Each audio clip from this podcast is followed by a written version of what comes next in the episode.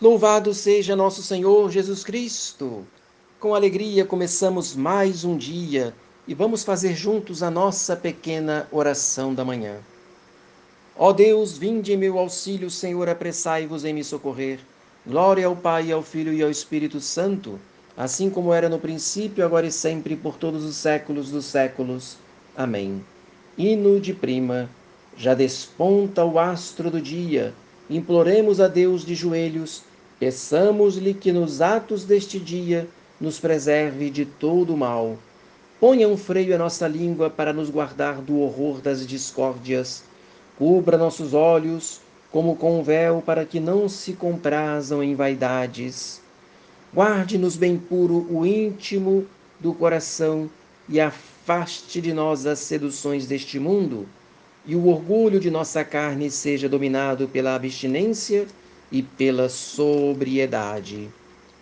Assim, quando o dia tocar ao seu declínio e o curso do tempo trouxer ainda a noite, conservados puros pela nossa vida mortificada, cantaremos de novo um hino à sua glória.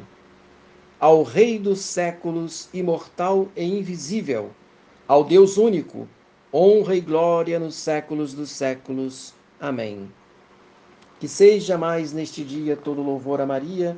Maria, minha boa mãe, livrai-me neste dia do pecado mortal. E Santo Afonso Maria de Ligório, no livro A Prática do Amor a Jesus Cristo, ele cita São João Crisóstomo. Quando o Senhor concede a alguém a graça de sofrer, faz-lhe um bem maior do que se lhe desse o poder de ressuscitar os mortos. Isto porque o homem que faz milagres se torna devedor a Deus, mas no sofrimento, Deus se torna devedor ao homem. Quem padece alguma coisa por Deus, se não tivesse outra graça senão a de poder sofrer por amor a Deus, já deveria considerar-se muito recompensado. Por isso dizia ele: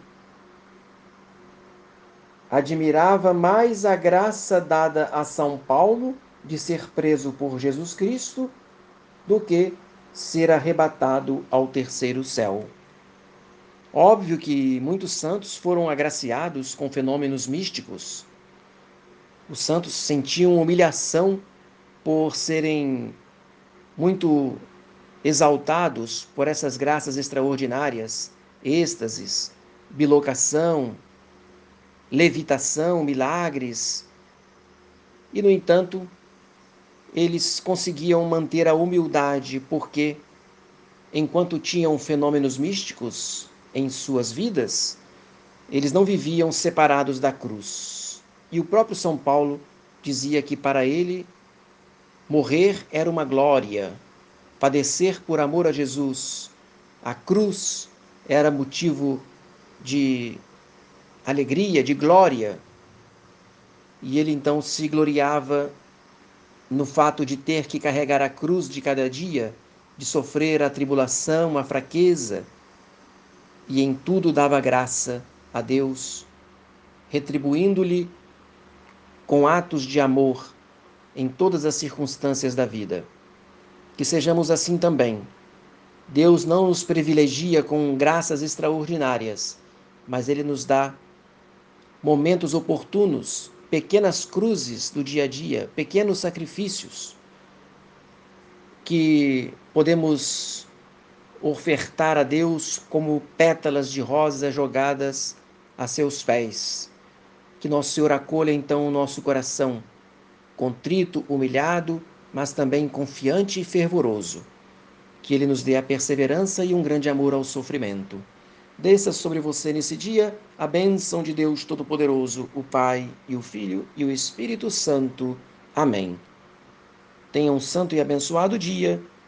Salve Maria.